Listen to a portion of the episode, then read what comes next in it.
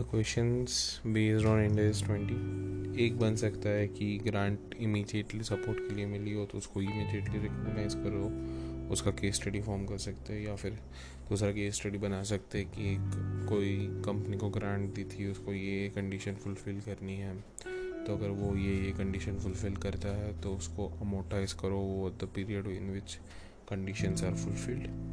और एक क्वेश्चन बन सकता है कि हमें लोन थी, उसका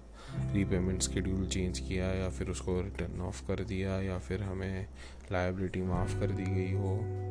तो उसका इफ़ेक्टिव इंटरेस्ट रेट निकालो माइनस करो गवर्नमेंट ग्रांट के अमाउंट से और उसको फिर अमोटाइज करो इफ़ेक्टिवली और एक क्वेश्चन बन सकता है कि अगर गवर्नमेंट ई स्कीम या कोई स्कीम में हमें असिस्टेंट प्रोवाइड कर रही है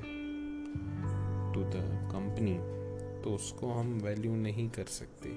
इसलिए उस असिस्टेंट्स का हम सिर्फ़ डिस्क्लोजर दे सकते थे, जो हम पहले ही डिस्कस किया था कंसेप्ट में, कि असिस्टेंट्स को सिर्फ़ डिस्क्लोजर दो।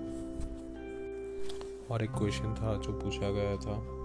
कि हमें कोई बैरर प्लांट के लिए हमें गवर्नमेंट असिस्टेंट मिला है तो पहली बात, उसको हम असिस्टेंट्स को अगर हम कंडीशन फुलफिल करने पे हम करेंगे अप्लाई तो हम उसको अमोटाइज करेंगे ओवर द पीरियड ऐसा भी क्वेश्चन आ सकता था कि पिछले साल एक गवर्नमेंट असिस्टेंट प्रोवाइड हुआ था, पर हमने वो लास्ट टाइम मिल भी गया था, पर हमने रिकॉर्ड नहीं किया।